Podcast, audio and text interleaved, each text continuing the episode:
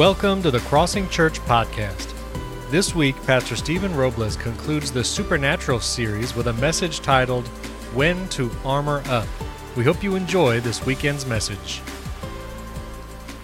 We're so glad you joined us today. And we're so glad you joined us all here at the Tampa campus for Palm Sunday. Amen. Can you believe Easter is one week away? And, uh, you know, it's such an amazing time of year. Christmas and Easter, people come to church that don't normally come. And so we encourage you, invite your friends, invite your family, maybe someone you've for a long time invited and they've always resisted. Now is the time. Invite them to church. We believe that God is going to do something incredible. Our lead pastor, Greg Dumas, is going to be teaching Good Friday and Easter services.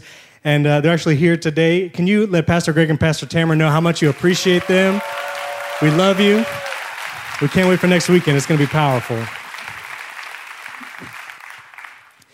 So, this week we are concluding our series called Supernatural. And uh, I've been blessed with the opportunity to talk about the armor of God today. And we're going to talk a, a, little bit differently about the armor of God in just a moment. But because it is Palm Sunday weekend, I'd like to talk about that just for a moment. You know, Palm Sunday is so important because it starts Holy Week. Palm Sunday is the moment when Jesus Christ entered the city of Jerusalem and a series of events following led to the crucifixion and then ultimately his resurrection that we celebrate next week. And actually, a few years ago, a group from the crossing, we were able to actually go to the Holy Land, and have some pictures of it here. But amazing that it was already three years ago. Here's me and Pastor Trent, one of our student pastors. You come on, give it up for our student pastors. They're doing an amazing job. But this is actually a picture from the Mount of Olives looking towards the city of Jerusalem in the background. And if you go to that next picture, this is actually the Palm Sunday walk. We actually did the walk when we were there in the Holy Land, and you go down. And in the time of Jesus, when Jesus did this walk, he actually would have entered through this gate right here into the temple complex. So you can see that gate circled right there. And what's amazing is today that gate is actually sealed shut. But in Jesus' time, it was open, and he entered that into the temple. And here's what's amazing about this is that when Jesus entered through that gate, it's called the Eastern Gate or the Gate of Mercy. He was actually fulfilling a prophecy given hundreds of years before by the prophet Ezekiel. Ezekiel 44, verses 1 and 2 says this Then he, Ezekiel's talking about God, giving him a vision, brought me back by way of the outer gate of the sanctuary, which faces east. He's talking about this gate and it was shut. And the Lord said to me, This gate shall be shut, it shall not be opened, and no one shall enter by it, for the Lord God of Israel has entered by it, therefore it shall be shut. Now, here's what's amazing about that prophecy Jesus, the Lord God Himself, entered through that gate in that first century. Then, years later, 1500 years later, in 1541, there was an Ottoman sultan named Suleiman knowing these prophecies of the Messiah, sealed the gate shut. And it is still shut to this day, as in that picture. The only problem is Sultan Suleiman didn't realize he was too late. The Messiah had already gone through the gate, he had already gone to the cross, and he'd already rose from the dead.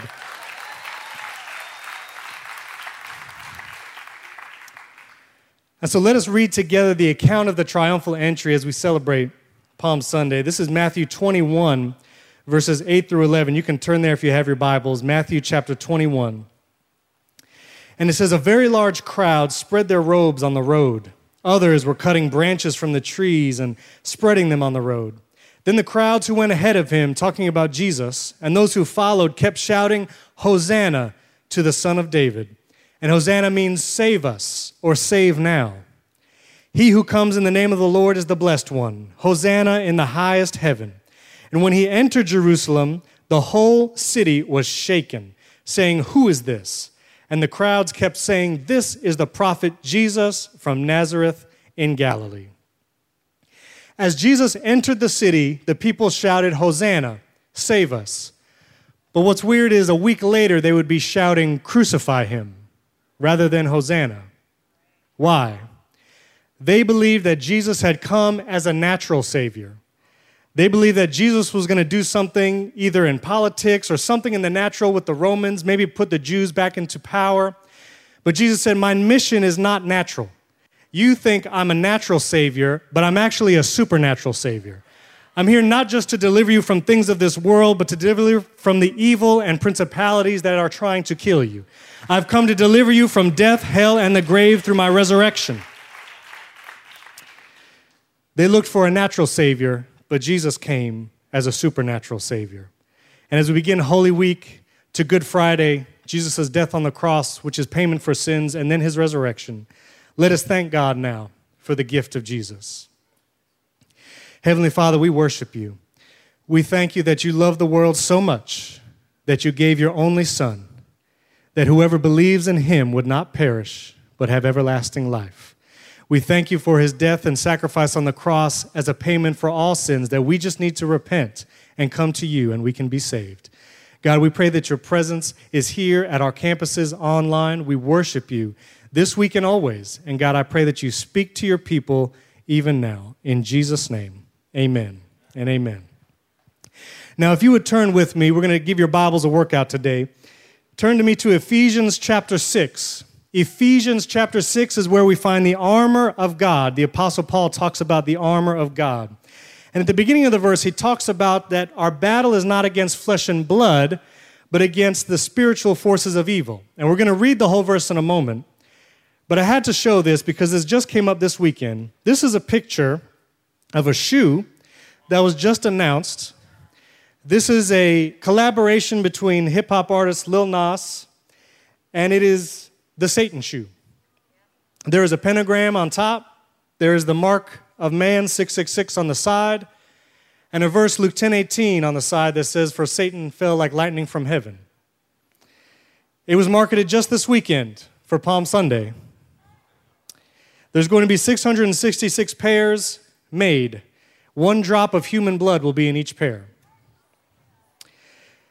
Sometimes we don't believe that we're in a battle. Sometimes we as Christians believe that everything's hunky dory, nothing's really that bad, it's all just fine. If you could put that picture up one more time. Let me tell you, this is culture and the enemy coming after a generation. When the Bible says our battle is against the evil forces, this is what it's talking about. Yes, you can say a man made this. Yes, it's human beings collaborating or whatever, but this is the enemy attacking a generation. So, as we read about the armor of God today, I want you to keep in mind that we need to armor ourselves up against the attacks of the enemy, against him working through culture, and we need to protect a generation. Let's read together Ephesians 6, starting with verse 12. For our battle is not against flesh and blood, but against the rulers, against the authorities, against the world powers of this darkness, against the spiritual forces of evil in the heavens. This is why you must take up the full armor of God, so that you may be able to resist in the evil day, and having prepared everything, to take your stand. Stand therefore with truth like a belt around your waist, righteousness like armor on your chest, your feet sandaled with readiness for the gospel of peace. In every situation, take the shield of faith, and with it you will be able to extinguish all the flaming arrows of the evil one. Take the helmet of salvation and the sword of the Spirit, which is God's word. Amen. That's powerful on itself. The Apostle Paul is writing to the church in Ephesians saying, You will encounter battles one day. It's not an if, it's a when. And we have battles today in our culture, whether it's popular music or entertainment, television, whatever it is. There are attacks from the enemy, messages, ideas, and images that are attacking the next generation. I know it may seem like you're in a battle when you drive on I 4, and it might be, I'll be honest, I drive it a lot. But our battle is not against people. Our real battle is against the spiritual forces of evil. And that's where the armor comes in. The armor allows us to defend against the enemy's attacks. And we have the sword of the Spirit. And I believe the sword of the Spirit is to take down strongholds, people who are resistant to Jesus, people who have just holdups in their life. The sword of the Spirit can discern and help us reach those who are lost. If you need a visual to help you understand the armor of God, I found this uh, flannel graph. Anybody remember the old school Sunday school flannel graphs? Come on, raise your hand if you remember a flannel graph. That's right. I grew up on the flannel graph. It's all right. You can actually still get this on Amazon for $12. I'm not even kidding. But, you know, that was how we understood the armor of God back then. But if some of you need a more modern representation to visualize the armor of God, maybe this will help. Come on, you know that's exciting. Some of you are going to go home and watch The Avengers tonight. I know it. I mean, he had the breastplate of righteousness, he had the helmet of salvation. It's all good. But we could go on and talk about each part of the armor today, but I actually want to take a different approach. Because there are actually times in our lives when we need to armor up and increase our defenses, and there's actually times in our lives where we need to decrease our armor. We actually need to let vulnerability come into how we interact with the people around us. And so if you got messages and you're writing down the title for the message, the title is Know When to Armor Up. Know when to armor up. Find somebody around you. You're going to tell them a couple times today, but tell them, armor up. Oh, it's like that. Okay. Look at somebody, pretend you're one of the Avengers, and tell them, armor up. Thank you. Thank you. All right. So, to look at when do we remain vulnerable and when do we need to armor up? There's a group, I believe, here, maybe you're in both categories. But there are some of us who have put up emotional walls. Maybe we've experienced hurt in the past. Maybe someone told us something like, you'll never be good enough or you won't succeed in that business. And because of that, we put up shields and armor to protect ourselves. We don't open up to people, we push people away. For those people in that category, it's time to armor down. But there's another group that maybe you're struggling with a temptation. Maybe you're caught in a habit loop and you keep falling into the same sin over and over again. It's time to armor up. And it's time to get accountability around you, family of God, to help you resist the temptation. And so, to look at these two groups, we're going to actually look at the life of King David. I use King David a lot because when he actually followed God's word, he did incredible things. And when he didn't, he failed incredibly too. But number one, we're going to look at when he actually accomplished something good. Number one, when to stay vulnerable. My first point of two, when to stay vulnerable. So if you still have your Bibles and your apps, turn with me to 1 Samuel chapter 17. 1 Samuel chapter 17. You probably know this story. It's the story of David and Goliath. Spoiler, David wins. All right? We're not doing that part today. David beats Goliath. But what I want to look at is what happens before he faces Goliath before he faces Goliath is in 1 Samuel chapter 17, starting with verse 36. David is talking to King Saul. Saul was the king at this point, and Goliath had been shouting curses at the Israelites. Goliath had been shouting down God, cursing God, and David had enough. All the other Israelites chickened out. No one's going to fight this guy. So David comes up and he says, Your servant has killed lions and bears. This uncircumcised Philistine will be like one of them for he has defied the armies of the living God. Can I just say, David like has Shakespeare level insults? Like he knows how to insult a guy, uncircumcised Philistine. Then David said, The Lord who rescued me from the paw of the lion and the paw of the bear will rescue me from the hand of this Philistine. So Saul said to David, Go and may the Lord be with you. But then Saul had his own military clothes put on David. He put a bronze helmet on David's head, had him put on armor, and David strapped his sword on over the military clothes and tried to walk, but he was not used to them. I can't walk in these, David said to Saul. I'm not used to them. So David took them off. Instead, he took his staff in his hand, chose five smooth stones from the wadi or the valley, and put them in the pouch in his shepherd's bag. Then, with his sling in his hand, he approached the Philistine. So David goes to King Saul and he says, Listen, I got this. And Saul said, Okay, at least take the best armor in the land. I'm the king. I have the best armor. Take it with you when you fight this battle. He had good intentions. The problem was Saul's armor would never fit David. The Bible says Saul was a head above all the other Israelites. He was that tall. And so for David to try to wear someone else's armor, he would have been at a disadvantage. Even with the best intentions, people may try to put things on you. Maybe it's expectations, maybe it's hurts. whatever it is, that person armor is not going to fit you. You need to get your armor from the Lord, not someone else. David knew if he was going to have any chance of winning the battle, he couldn't be weighed down by someone else's expectations, someone else's history, someone else's hurt. Imagine the great world record holder and Olympic runner, Usain Bolt. Imagine if right before he's going to win a race, because he always wins, that's him out there. Imagine if right before he goes to race, someone says, You have to wear these other pair of shoes. You need to wear someone else's shoes. Now, Usain Bolt is still athletic and he's still fast. He may even still win the race in someone else's shoes, but he would be at a severe disadvantage. He wouldn't have won it like he did here. He might have been back here. You see, we can't take someone else's armor and try to wear it and fight our battles.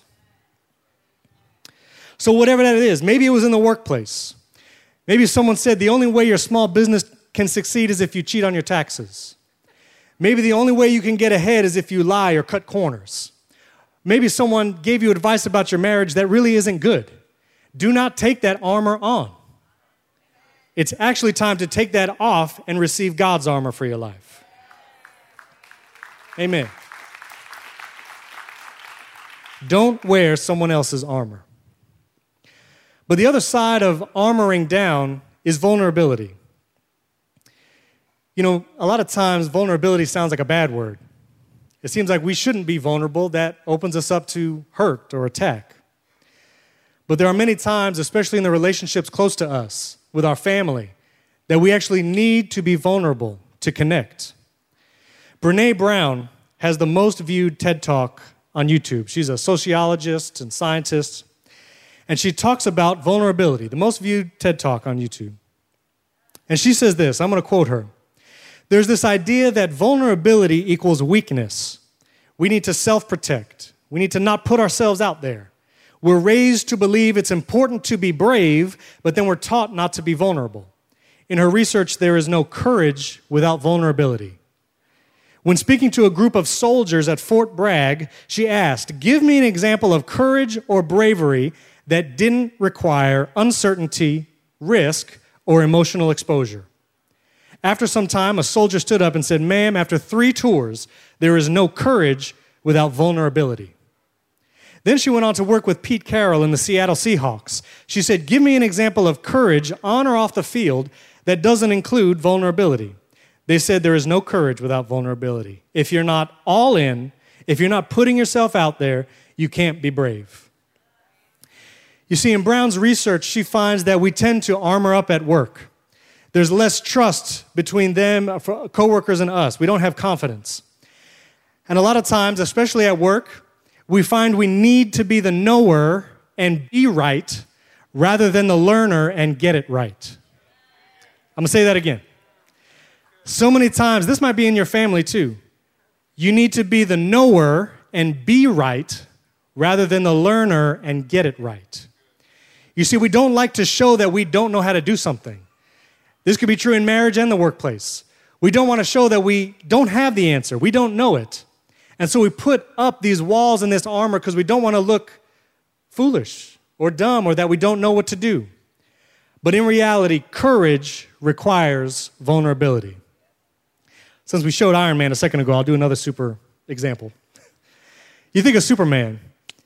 If he wasn't vulnerable to kryptonite, no one would think he's brave. No one can hurt him.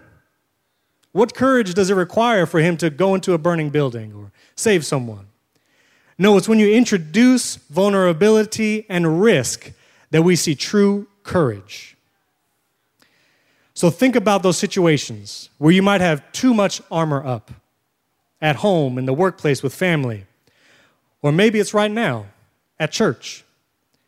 Maybe you experienced hurts in the past from church. Maybe you experienced something from people who call themselves Christians, but they hurt you in the past, and so you began to armor up against the things of God.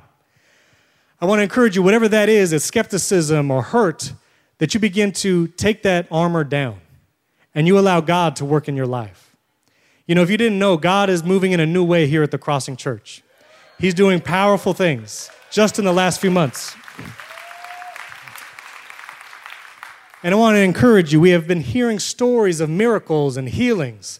And even right now, as I said that, someone's armor just went up. And they said, No, I, I don't think that's real.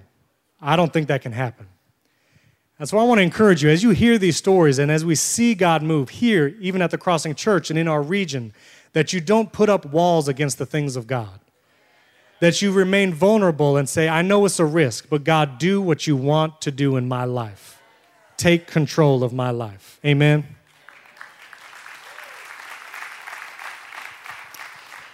So, number one was when to stay vulnerable. And number two, when to armor up. Turn to another neighbor and tell them, armor up. That's all right. For our second story, I want you to go one book over to 2 Samuel. We were in 1 Samuel, now we're in 2 Samuel, chapter 11. And in this story, David fails. He had a situation where he needed to armor up, and he didn't. 2 Samuel chapter 11 is the story of David and Bathsheba. And let's watch what he does. 2 Samuel chapter 11, starting with verse 1. In the spring, when kings march out to war, keep that in mind, David sent Joab with his officers and all Israel. They destroyed the Ammonites and besieged Rabbah, but David remained in Jerusalem. One evening, David got up from his bed, strolled around on the roof of the palace, and from the roof he saw a woman bathing, a very beautiful woman. So David sent someone to inquire about her. And when he reported, the messenger said, This is Bathsheba, the daughter of Eliam, and the wife of Uriah the Hittite. You know, I hope the messenger emphasized that. The wife of somebody else. David sent messengers even so to get her. And when she came to him, they didn't play Monopoly. We'll just say that. What happened here?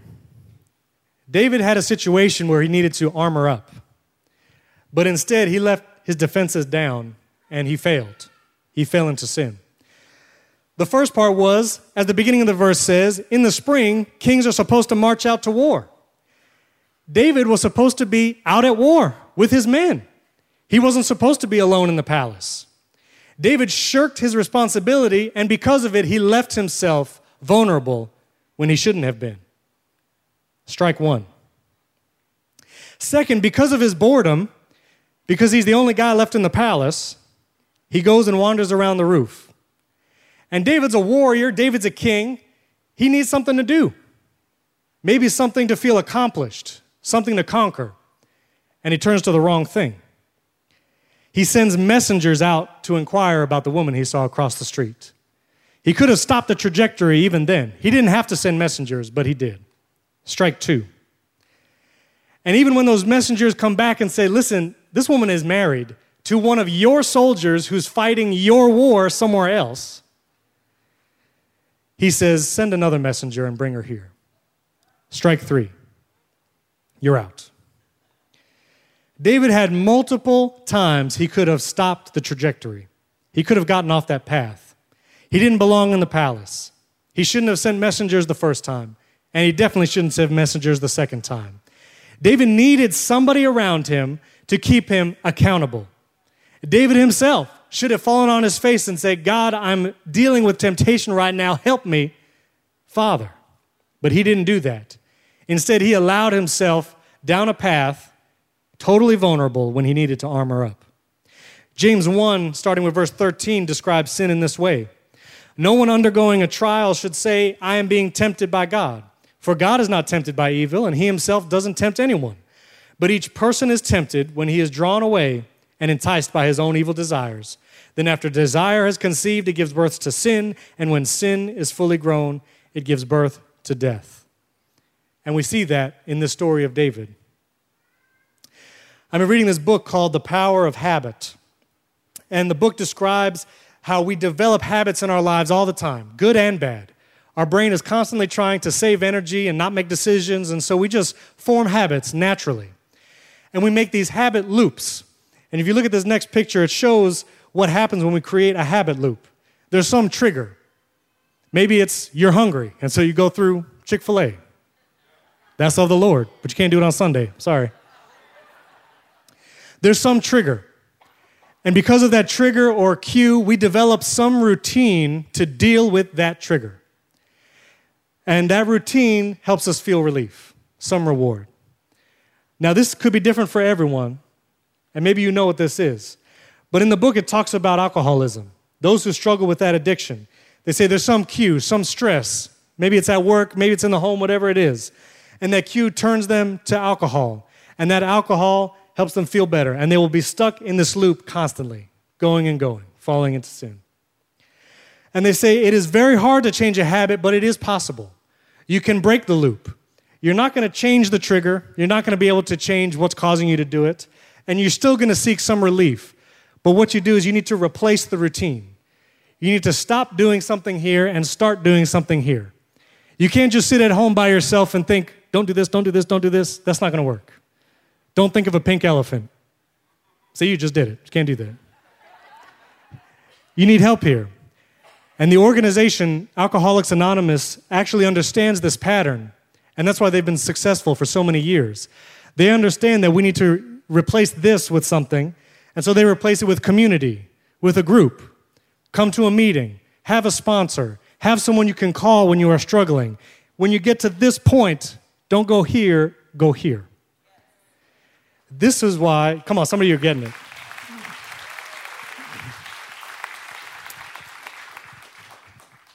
This is why you, we all need people who keep us accountable, someone we can turn to when we are struggling. You know what I'm going to say? Life groups. If you don't have someone to turn to, join a life group, someone who can keep you accountable. When you feel yourself going into that loop over and over again, and you feel yourself weakening to temptation, it's time to armor up. Like an Avenger, tell somebody around you armor up. Armor up. Don't give in to temptation armor up. I'm going to start landing the plane with an illustration about hermit crabs. Some of you don't believe me. I was watching this documentary the other day with my family, and we learned about hermit crabs. What's amazing is a hermit crab needs the shell to survive. Without a shell, a hermit crab will die in just a couple hours in the sun where they live. But sometimes they can't find a shell that fits them.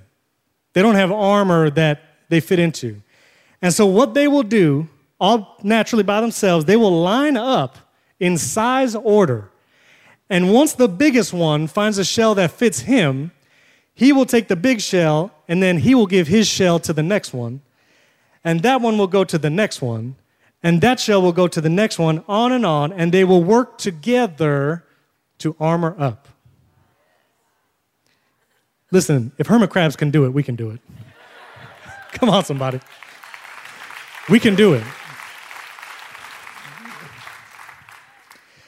So, when you need to identify those moments, for some of you, maybe it's late at night when you're alone and your browser history would show something you're not proud of. Maybe it's when you go on a business trip and you are vulnerable in those moments. Maybe it's when you have so much stress that you fall into anger or you take it out on the people around you. Identify those situations that you fall into those loops, the bad habit loops, and say, God, help me. Give me the armor I need to resist temptation. And go to people around you. Find a godly mentor. Get in a life group where you can have someone you trust that holds you accountable. And so, as we move to close, remember there's two categories of people. Some of us need to armor down. Some of us need to learn how to be more vulnerable, whether it's to our family, relationships, maybe even with God. And another group that needs to armor up and resist temptation. So, first, those who may have been resisting Jesus for a long time, I'm going to ask you be vulnerable and say, I want to give my life to him today. And so, if you would bow your heads and close your eyes, you're going to have that opportunity right now. Maybe this is your first time at any church, and you say, I'm not sure what this is, but I feel something moving on my heart. That's the Holy Spirit. Or maybe you've been to church for a long time, but you've actually never given your life to Christ. Now's your opportunity. We're all going to pray a prayer together. Everyone's going to say it, so you're not alone. But if that's you, if you're saying, I want to give my life to Christ today, I want you to pray this prayer from your heart. But now, everyone together, heads bowed and eyes closed, say, Dear Jesus, forgive me. I believe you died on a cross, and I know you rose again. Teach me to follow you. I give you my life. In Jesus' name. We hope you enjoyed that message from Pastor Stephen Robles. Don't forget our Good Friday and Easter services are coming up. You can find all the service times across campuses at crossingeaster.com. And don't forget to download our app where you can find all the upcoming events, watch our services live and on demand, and you can download it at wearecrossing.com and then select Android or iPhone. Thanks for joining us this week. We can't wait to worship with you next weekend.